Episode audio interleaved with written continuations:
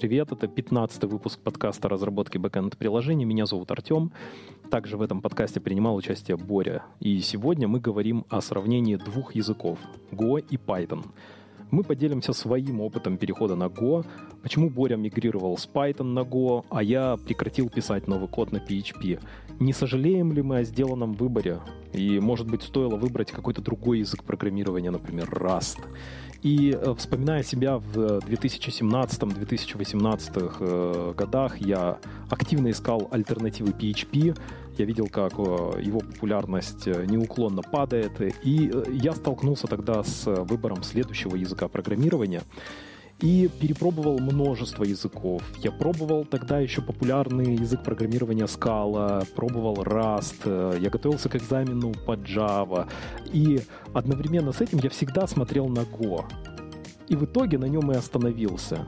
Если вдруг вы стоите перед похожим выбором, то, надеюсь, этот подкаст вам поможет в этом выборе. Приятного прослушивания.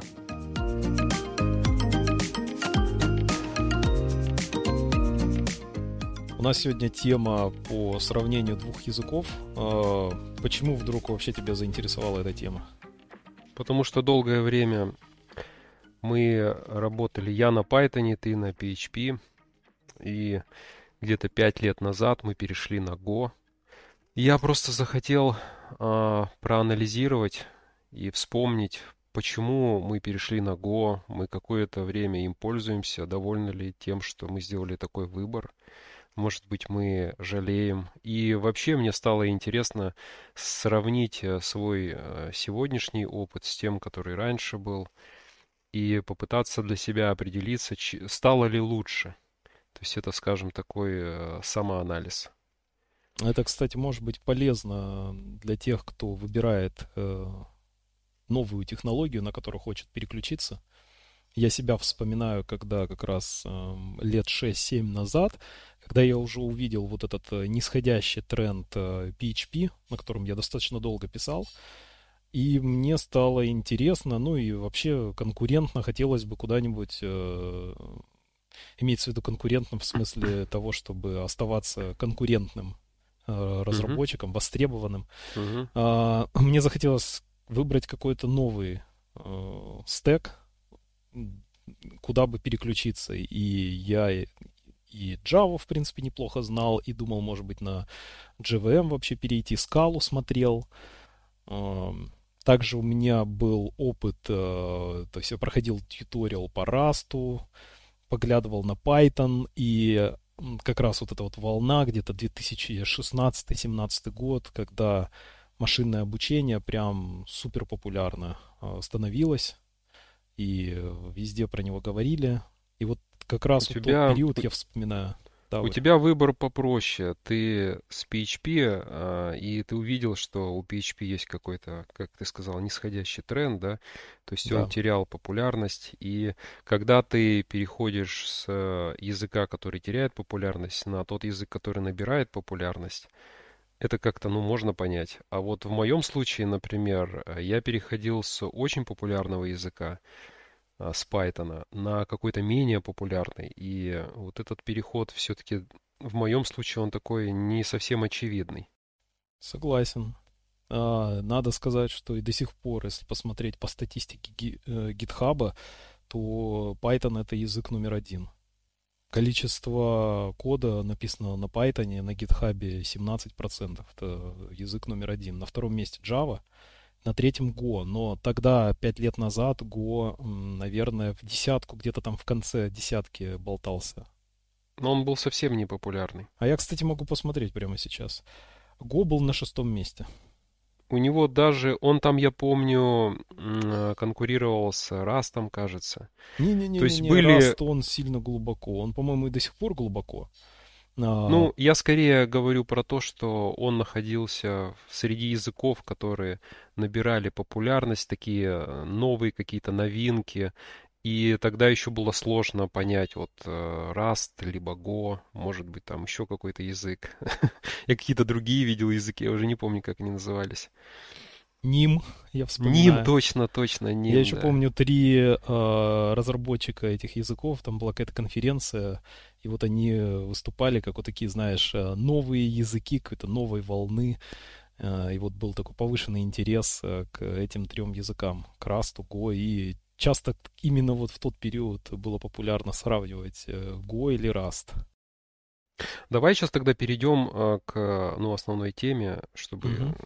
Да, да, конечно. А, так и если несколько отмотать время назад, и мне вот интересно вернуться к тому времени, mm-hmm. когда ты как раз стоял перед такой дилеммой, либо оставаться на Python, либо переключиться на новый язык, тем более, который только недавно попал в десятку популярных языков э, по количеству кода на гитхабе, то какие в целом твои были мысли? Хотелось ли тебе вообще переходить на Go? Видел ли ты в этом какую-то потребность для себя? Python не выглядел таким э, ужасным языком, и ты справлялся со всеми задачами, которые ты решал? Или это не так? Он и до сих пор выглядит неплохо, Python. Я бы не сказал, что он там сильно Go уступает. И э, в тех сервисах, в которых мы используем GoLang, там, в принципе, и Python э, тоже бы успешно со своей задачей справлялся. Что мне, э, когда я познакомился с Go, что мне понравилось больше всего, это простота этого языка.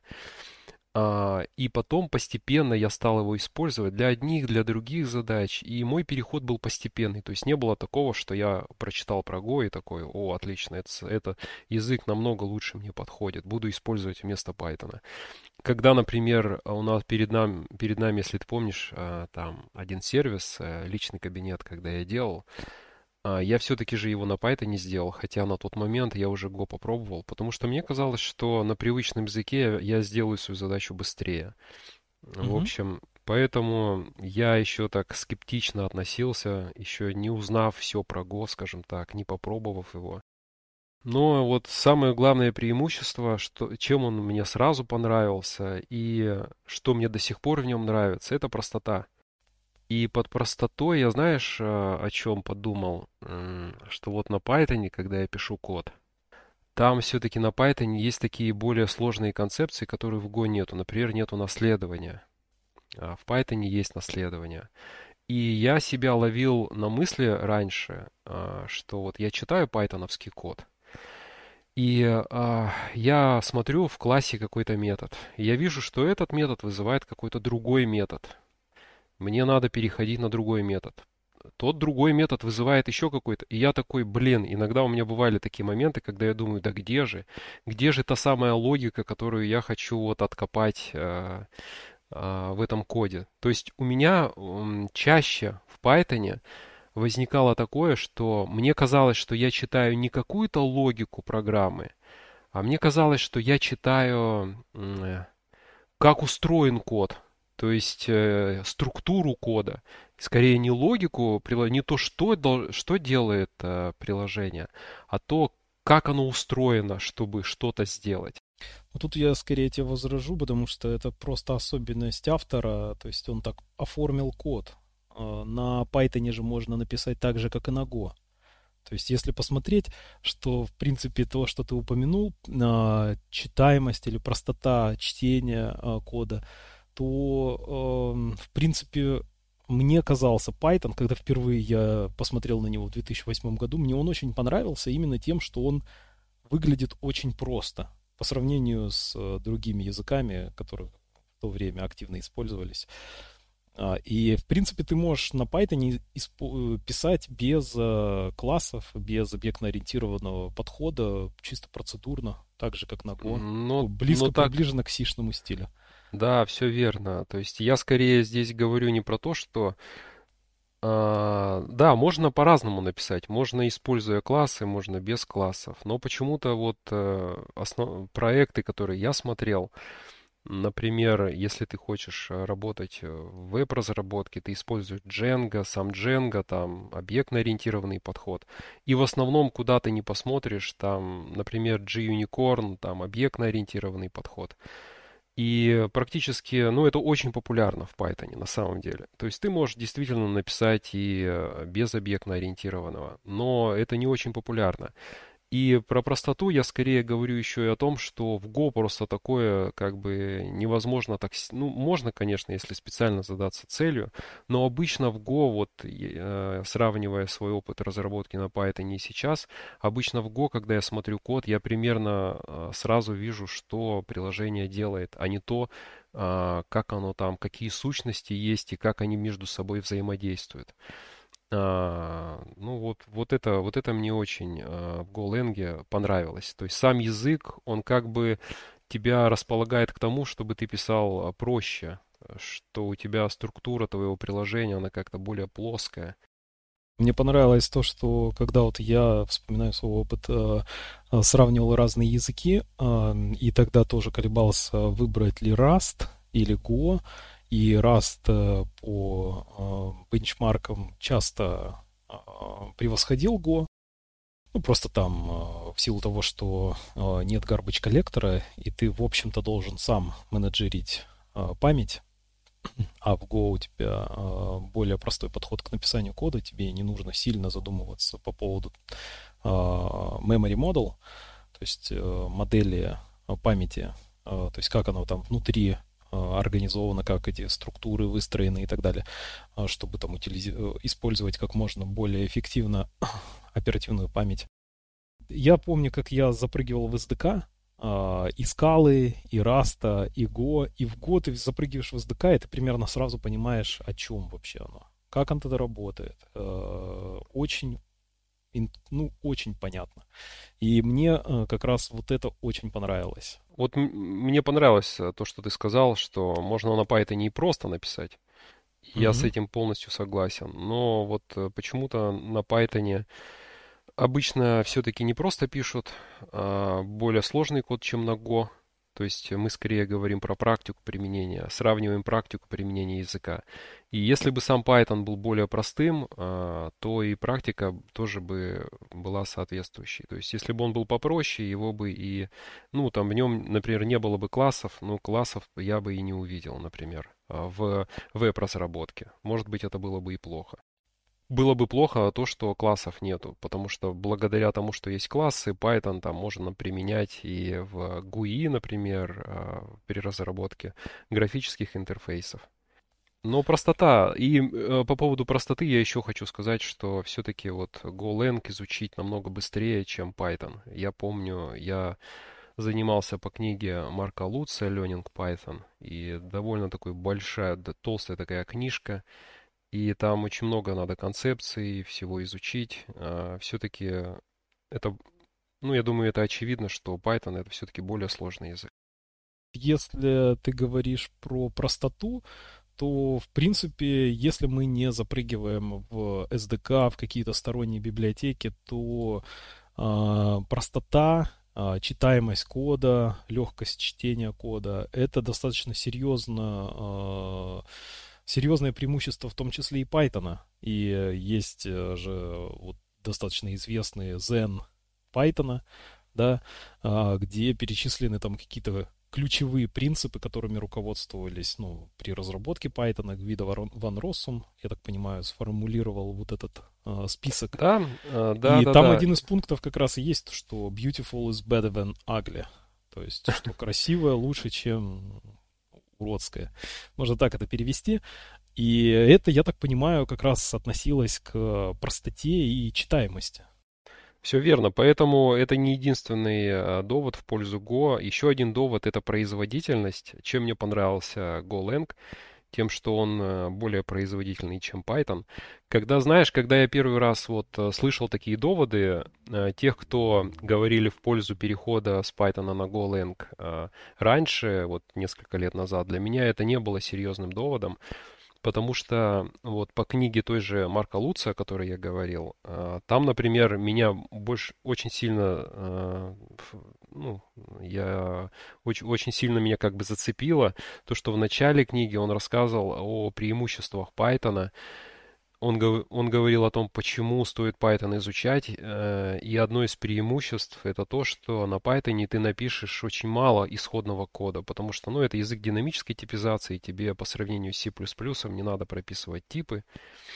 И mm-hmm. не знаю, как он это замерял, но он э, написал о том, что на Python кодовая база примерно треть составляет от аналогичной, э, аналогичного функционала, если ты его напишешь на Java, например. А, то есть треть. Uh-huh. И казалось бы, ну, меньше ты пишешь кода, меньше печатаешь вообще. Но меньше кода значит меньше багов, меньше проблем. И мне казалось это очень таким, а, ну, весомым аргументом в пользу Python. Но а, сейчас я бы, например, с этим утверждением о том, что благодаря, благодаря вот особенностям Python производительность разработчика на Python высокая, я бы с этим утверждением поспорил потому что производительность все-таки это не только скорость написания скрипта, но это скорость э, выполнения таски. И, например, передо мной в моей практике были такие задачи, когда я быстро на Python написал скрипт, но он выполнялся у меня, я помню, полчаса, и я не дождался его выполнения, переписал все на Go, и у меня выполнилось буквально там за несколько секунд. То есть э, э, производительность все-таки, это вот я сейчас это понимаю, что это не только скорость, с которой ты создаешь какой-то новый свой новый функционал, но это скорость, с которой ты таску выполняешь. То есть у тебя этот скрипт должен отработать, скорее всего, чтобы что-то полезное сделать. И для таких, и приятно, знаешь, то есть понятно, что мы э, обычно не пишем какие-то высокопроизводительные какую-то э, программу, Обычно наши веб-сервисы, они справляются там, с лихвой, с той нагрузкой небольшой, которая у нас есть. И, в принципе, и на Python, если бы этот сервер был написан, он тоже бы справлялся. Но вообще приятно раз, работать на таком языке программирования, который ты можешь использовать и для каких-то производительных э, задач. Задач, которые требуют э, быстро что-то сделать. Да, если сравнивать производительность э, Python и Go, есть э, такой любопытный сайт, э, наверное, многие заглядывали на него, это Benchmarks Game, то есть игра по сравнению производительности языков, где одна и та же задача решена на разных языках, и, соответственно, можно сравнить, сколько памяти, сколько CPU ресурса было израсходовано на решение той же самой задачи. И э, если сравнивать Go и Python третий, э, я про третий, я, честно говоря, э, думаю, что и второй до, до сих пор активно используется. Достаточно большая кодовая база написана. Но, тем не менее, сейчас, наверное, новые разработчики вторую версию особо не изучают. Uh-huh. Go и Python 3 отличаются от 5 до 60 раз. А, в пользу Go. Но если мы говорим только о производительности, то тут можно э, возразить, что есть же еще более производительные языки. Если на, то, на том же самом сайте посмотреть вот этот рейтинг по производительности языков, то ты часто увидишь на первой позиции Rust, например, из новых языков. Ну, C иногда туда попадает, C++.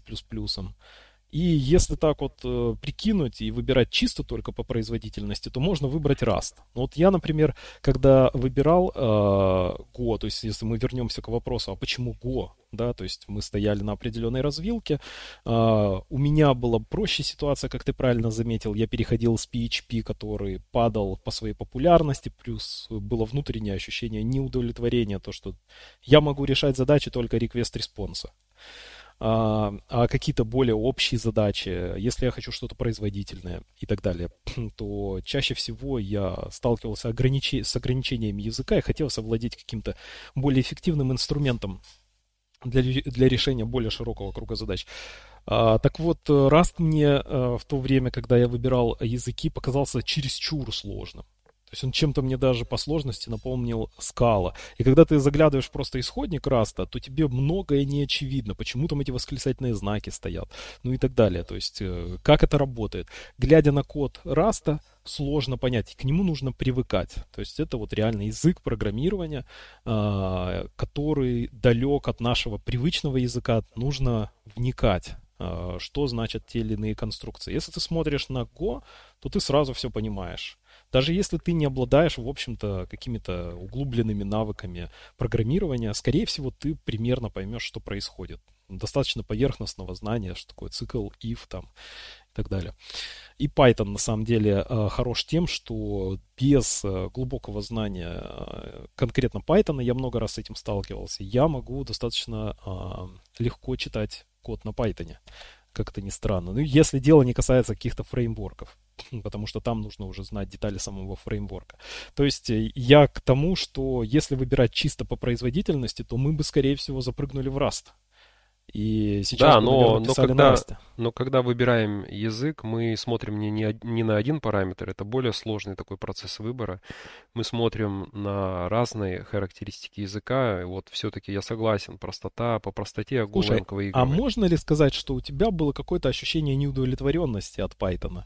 Или он тебя полностью удовлетворял? То есть вот мне интересно узнать, то есть были ли задачи, с которыми ты сталкивался, или то, как это написан код, и а, ты по какой-то такой внутренней причине а, или объективной причине решил а, посмотреть в сторону Go. Когда ты не знаешь а, другие языки, тебе сложно сказать, а, это лучше твой выбор для твоих а, задач обычных или нет. Просто я работал на Python, и то, что я делал, мне казалось ну, естественным, я к этому привык.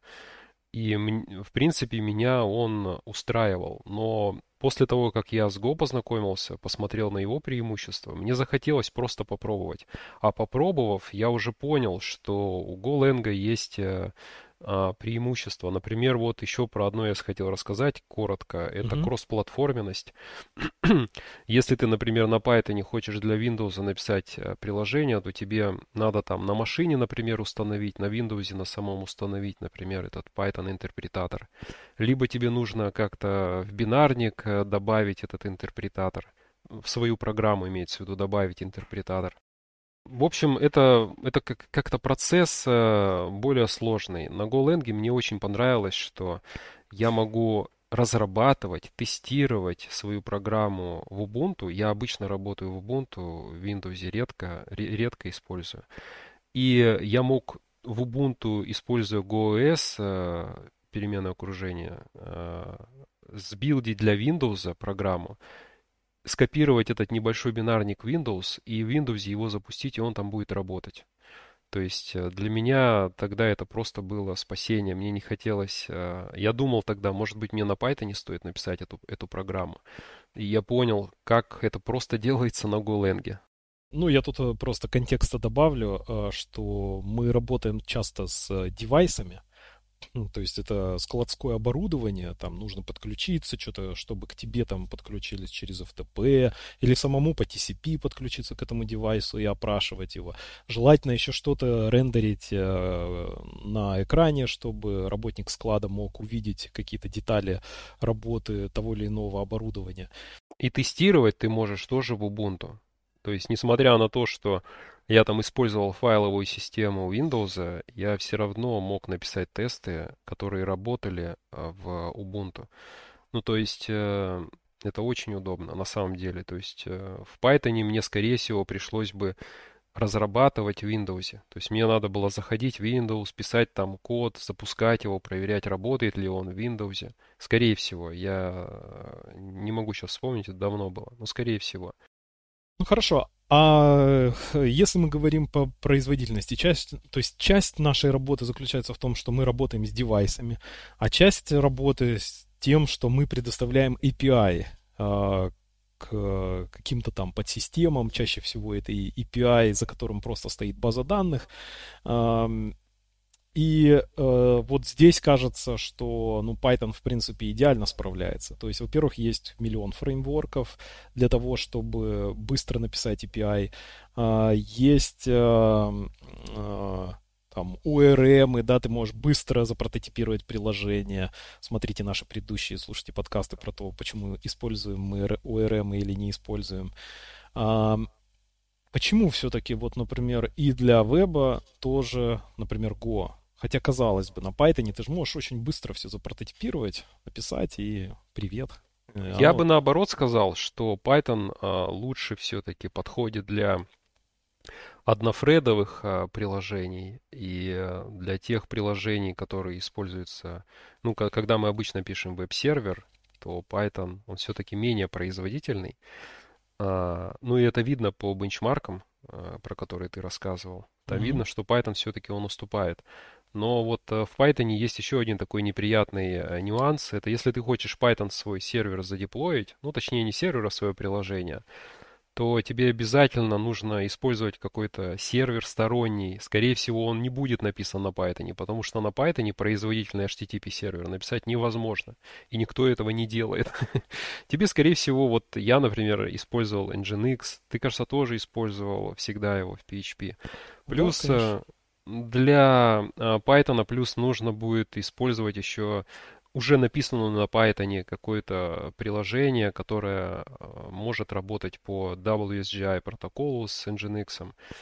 И плюс э, там добавляет несколько оптимизаций. Это G, я использовал G-Unicorn. И получается, что э, у тебя такой сложный довольно стек, если сравнивать с GoLang. То есть в Go, например, я пишу, ну, написал сервер. И вместо Nginx в GoLang я использую NetHTTP библиотеку, которая production ready, она готова, ты ее можешь использовать э, спокойно в продакшене. Uh-huh. Вместо G-Unicorn а, у меня там, например, есть гурутины, и сам GoLang а, успешно там распараллеливает обработку реквестов. То есть G-Unicorn, ты, например, когда его стартуешь, ты ему говоришь, э, запустись с несколькими воркерами. Он создает несколько процессов, процессов. чтобы... Угу. Ну, то чтобы... же самое в PHP, э, то есть есть пул процессов, менедж, менеджер процессов, тот самый FPM. Да, и, и ты плюс... тоже задаешь количество этих процессов, угу. которые запущены, и они вот-вот ждут, чтобы обработать э, новоприбывший реквест. Ну да, они, э, вот эти еще процессы, они в G-Unicorn э, еще позволяют э, снизить latency, они позволяют э, сократить время начала обработки а, твоего реквеста. То есть ты написал на Python скрипт, э, ну, код, который обрабатывает реквест. И а, чем отличается веб, э, ну, вот эти хендлеры, которые мы пишем на Python, от обычных shell скриптов? Тем, что shell скрипты, они запускаются редко, а те хендлеры, которые мы пишем, они должны запускаться очень часто. И в Python для запуска ты должен сначала запустить программу, которая называется Python. Ты, то есть ты запускаешь сначала интерпретатор и скидываешь ему тот э, хендлер, который ты пишешь на Python языке. И получается, если ты будешь каждый раз запускать для обработки запроса, запускать э, интерпретатор, а запускать что это значит? Это значит, нужно бинарник считать жесткого диска, скорее всего, и загрузить его в оперативную память, чтобы с оперативки можно было там э, процессору исполнять инструкции. То есть э, каждая, каждая загрузка это какая-то потеря времени. И G-Unicorn что делает? Он заранее стартует несколько этих процессов, несколько циклов. То есть, грубо говоря, вот эти интерпретаторы, они уже на готове, такой, ну, такие, э, готовы принимать реквест, э, его обрабатывать.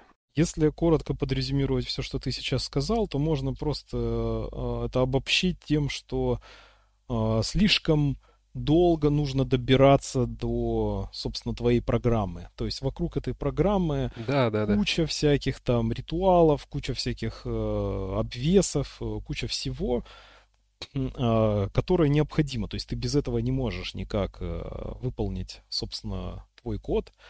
Э, при обработке входящего, например, HTTP запроса. То есть тебе нужен и какой-то ингресс э, в виде Nginx, э, я не знаю, трафик там может работать с Python или нет. Ну, что-то вроде такого, Apache какой-нибудь. А, то есть веб-сервер, потом тебе нужен а, пул процессов, да, чтобы это более-менее производительно было. Ну и, собственно, интерпретатор, а потом уже, собственно, твой код. То есть такая длинная цепочка. Это касается не только, естественно, Python, это касается и PHP, абсолютно такая же цепочка. Но вот можно сказать, что да, это недостаток. Но большой ли это недостаток? То есть э, ты э, буквально недавно выше э, говорил, что если ты не сталкиваешься с серьезной потерей производительности, имеется в виду, а, что у тебя нет больших нагрузок, то Python же может вполне себе отлично справляться. Я думаю, что это большой недостаток. Хотя эм, с этим, наверное, можно поспорить. Я считаю, что это большой недостаток, потому сколько много вопросов задаются, а зачем там Nginx, а зачем G-Unicorn. То есть, если вот в англоязычный интернет выйти и по Python просто посмотреть, э, сколько вопросов задается о том, а как это все настраивать, а можно ли без этого обойтись. То есть э, программисту, особенно который там, может быть, не очень опытный, у него и так голова занята, там, как на Python все это сделать хорошо. А тут получается целый, блин, Nginx веб-сервер, у которого столько этих конфигов, что там может голова пойти кругом. И ему еще и это нужно там настраивать или хотя бы понимать, как это все работает. Особенно интересно бывает у тебя, ты там запускаешь это все, всю, всю эту сложную махину, состоящую из нескольких программ, и у тебя что-то не работает, у тебя там почему-то где-то теряется либо реквест, либо какая-то вылазит ошибка, и ты пытаешься разобраться, а, может быть проблема в коммуникации между вот этими программами, может быть Nginx там не общается с G-Unicorn. Или... На одной чаше весов, как ты это называешь, большая махи... махина, а на другой чаше весов э, один единственный вызов в Go — это listen and serve, который, в принципе, делает э, один бинарник. то же самое. Да, ну, один бинарник. За исключением, наверное, того, что тебе все равно нужен какой-то э, веб-сервер, какой-то фронтенд, да, через который а, обслуживаются клиенты, и который, например, раскидывает эти запросы по либо нескольким. Если там, у тебя, если у тебя несколько приложений, то тебе нужно что-то вроде API Gateway, и в этом случае, да, ты можешь использовать, но ты, ты, ты можешь использовать какое-то отдельное а, приложение, например, трафик, тоже написанный на Go. А, вообще это интересно, почему вот на PHP или почему на Python нету такого, что есть в Go. Это хороший вопрос. Почему, например, а, на Go все так просто, и почему на Go есть библиотека, а вот в Python нет такого. Ты не можешь э, взять импорт библиотеки и запустил, как в Go, например. И у тебя получается суперпроизводительный, там, классный HTTP сервер. Зачем тебе обязательно обращаться к каким-то сторонним а, программам? вроде Nginx или Apache. Тут, а. э, собственно, э, а, разница вообще фундаментальная в этих языках. То есть они, в принципе, не, делали, не были изначально нацелены на то, чтобы, как я понимаю, выполняться в каком-то в непрерывном виде, то есть длительное время, то есть каким-то быть процессом, который запущен долго. Чаще всего это скриптовые языки, то есть ты маленький скрипт написал, он выполнился и умер, вычистился из операционной системы, выполнился и умер. А так, что веб-сервер это процесс, который длительно обслуживает, да, читает, э, делает, причем обслуживает одновременно несколько входящих запросов, э, Эффективно Я... это написать э, на скриптовом языке. Мне бы было на самом деле любопытно посмотреть, а есть ли вообще примеры, кто вот на языке динамической типизации, мало того, что он малопроизводительный из-за того, что у тебя есть э, э, переменные, которые могут быть чем угодно, да, то есть по умолчанию это непроизводительно. Плюс... Э... Плюс, раз, про, э, вот, например, в Python я могу добавить, а, там проблемы с распараллеливанием. Вот, э, обычно требования к HTTP-серверу какие? Обычно HTTP-сервер должен обязательно уметь э, держать большое количество коннекшенов, а, раньше это было необходимо, потому что там использовали модемы, и клиенты были медленные, они долго получали response, долго скачивали респонс. Даже если на сервере он уже готов в оперативке, но клиент долго его скачивает, и поэтому накапливается ну, много connection ов у э, веб-сервера. Кроме того, он должен конкурентно как-то с ними работать.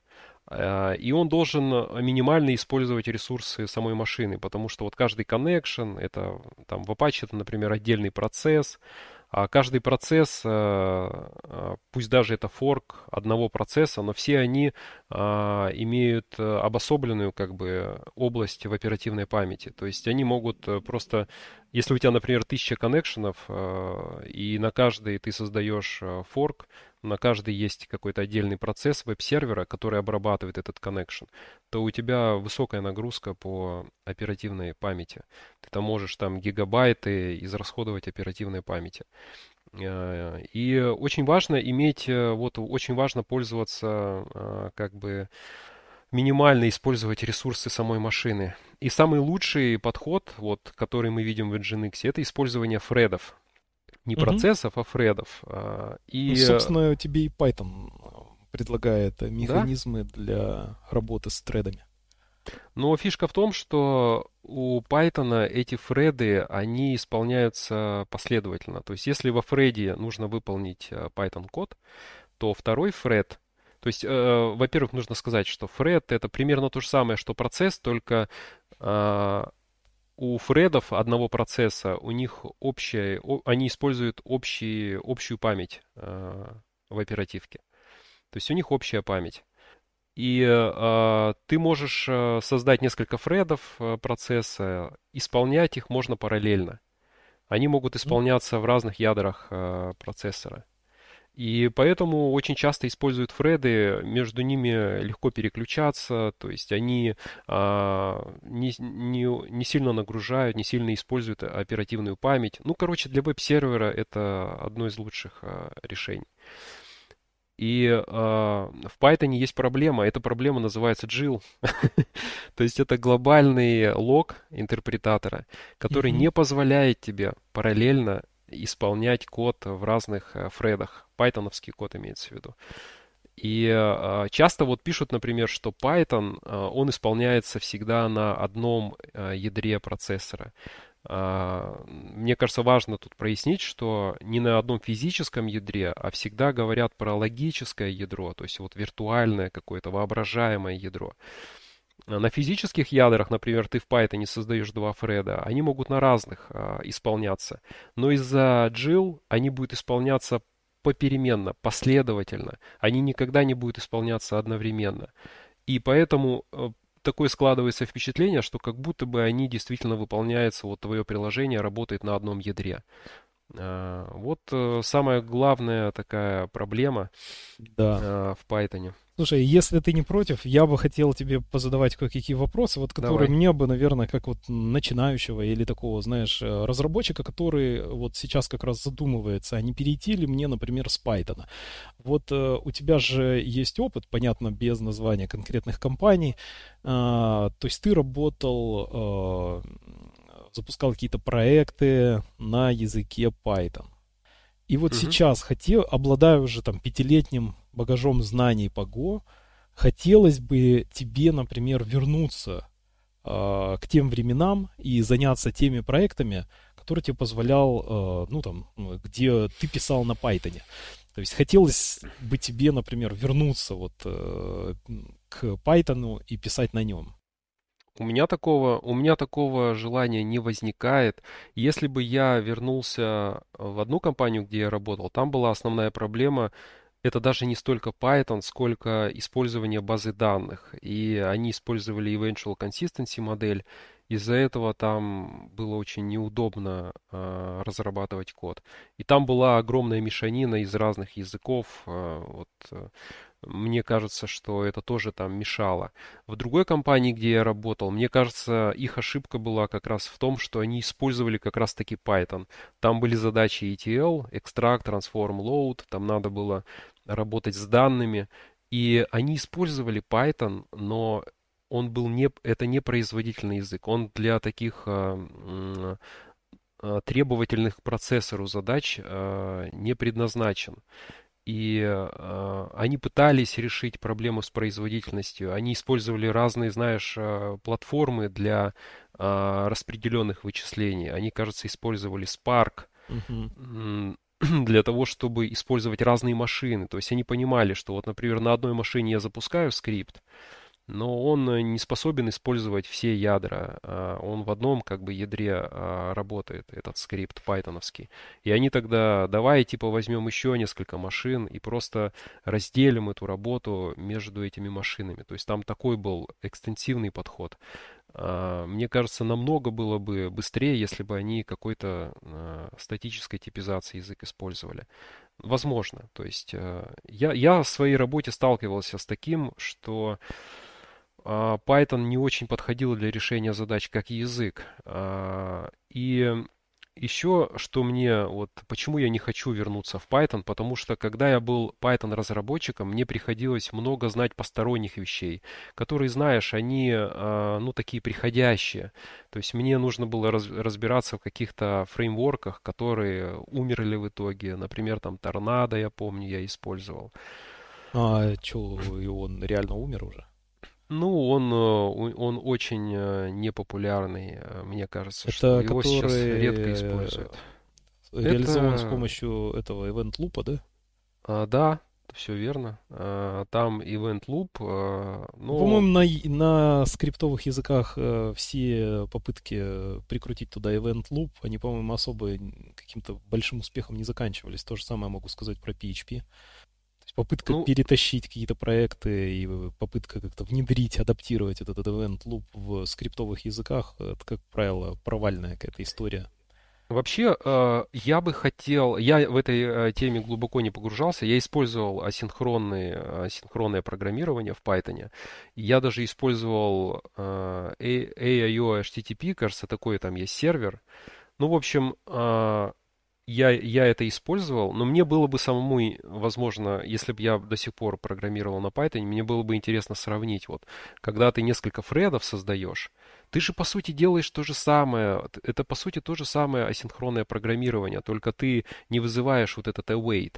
Например, в Python, когда ты делаешь какую-то IO операцию, вот, вот я есть, представь, thread, там исполняется пайтоновский код, и вдруг вот есть, э, доходим до выполнения строчки, которая, например, там что-то считает с файла или там с базой работает, request считывает или э, response записывает. Короче, какая-то IO операция то в этом случае а, Python снимает этот лог. То есть я вот говорил про. Jill, глобальный Да-да. лог, он снимается. То есть когда ты а, в своих операциях а, выходишь за пределы Python, когда ты передаешь управление каким-то сишным библиотекам, то понятное дело, что вот, вот эти операции, они могут бу- выполняться параллельно как-то в, в разных, рас- распараллельно в разных ядрах. И тут э, вот это э, снятие этого лока и переход управления к другому Фреду, например, который ждет освобождения лока, а, какой-то пайтоновский код в другом фреде. Вот этот переход очень напоминает э, await, вызов await. То есть это, по сути, вот очень похоже на такое асинхронное программирование, только ты при этом ничего сам не пишешь.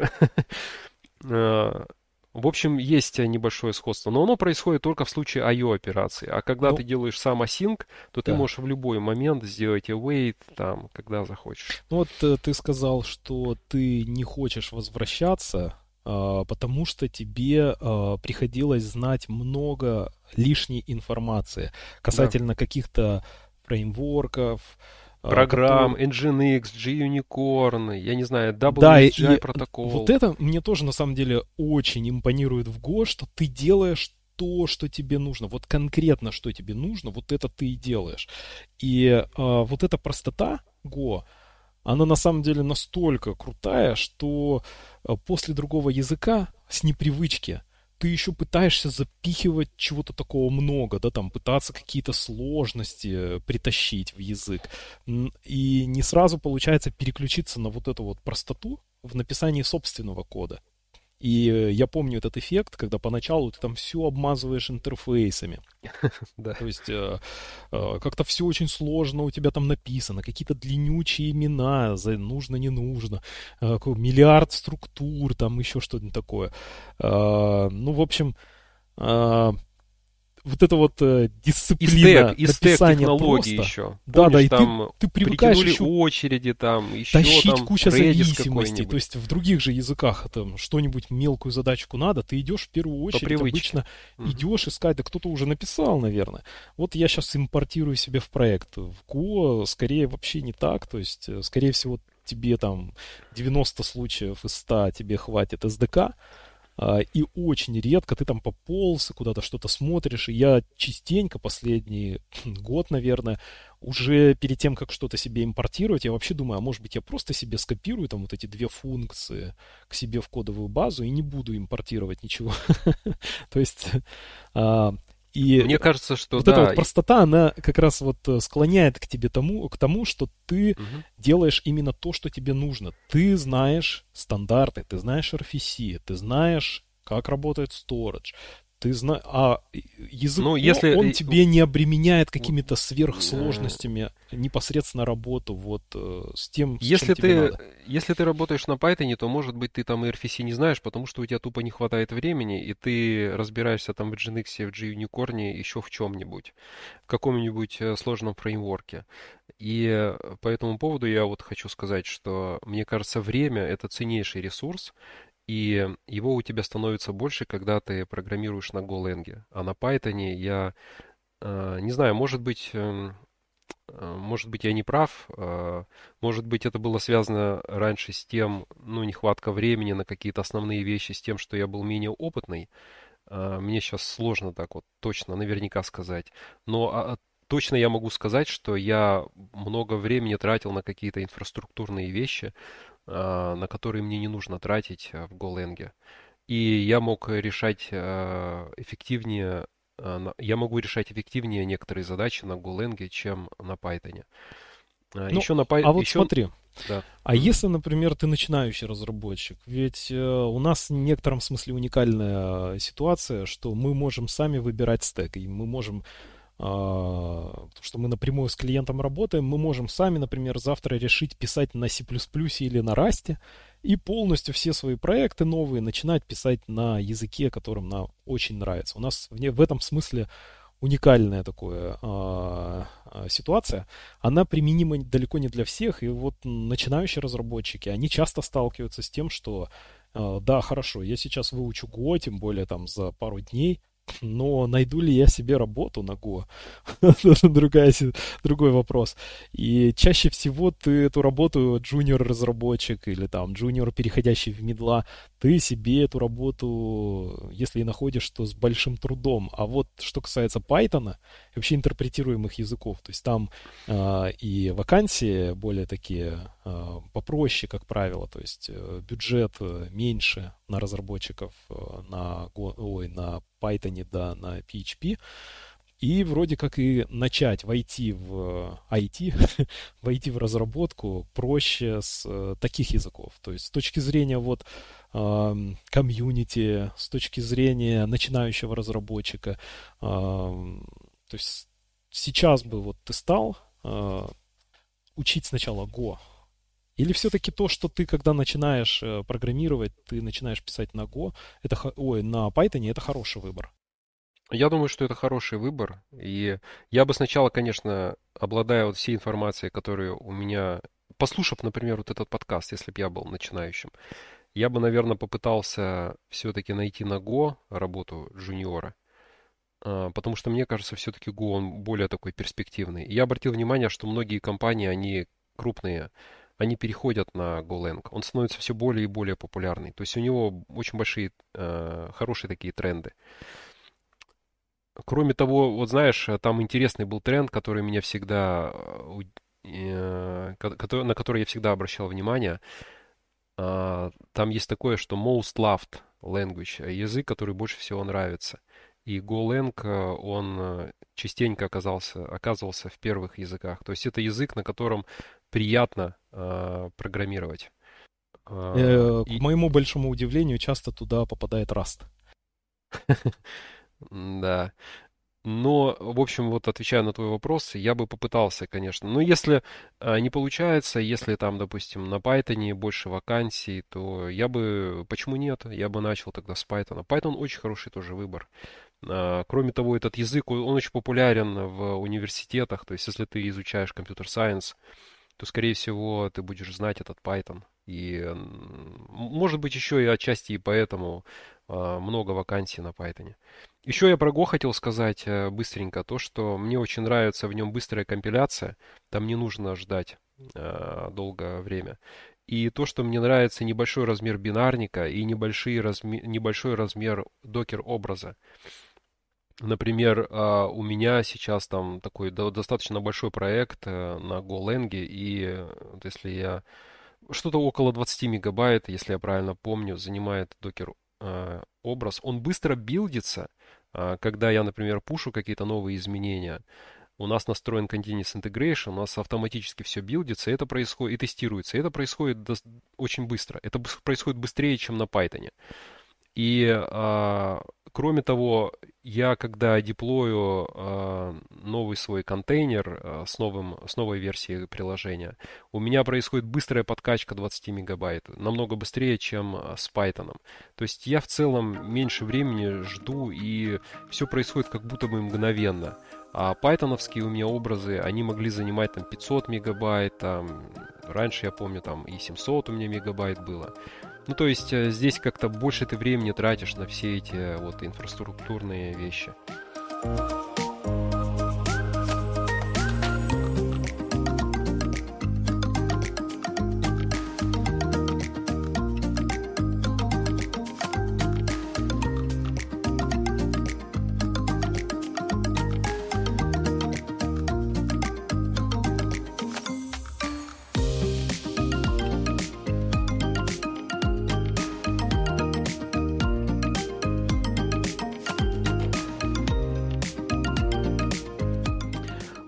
Прослушали 15 выпуск подкаста о разработке бэкэнд-приложений. Вы можете подписаться на этот подкаст в Телеграме, в YouTube, Spotify, Google подкастах и других платформах. И также вы можете задать вопросы, предложить свое участие в подкасте или предложить тему. Напишите свой запрос э, мне на почту, он всегда есть в закрепе к каждому выпуску. Спасибо, что остаетесь с нами и до встречи через неделю.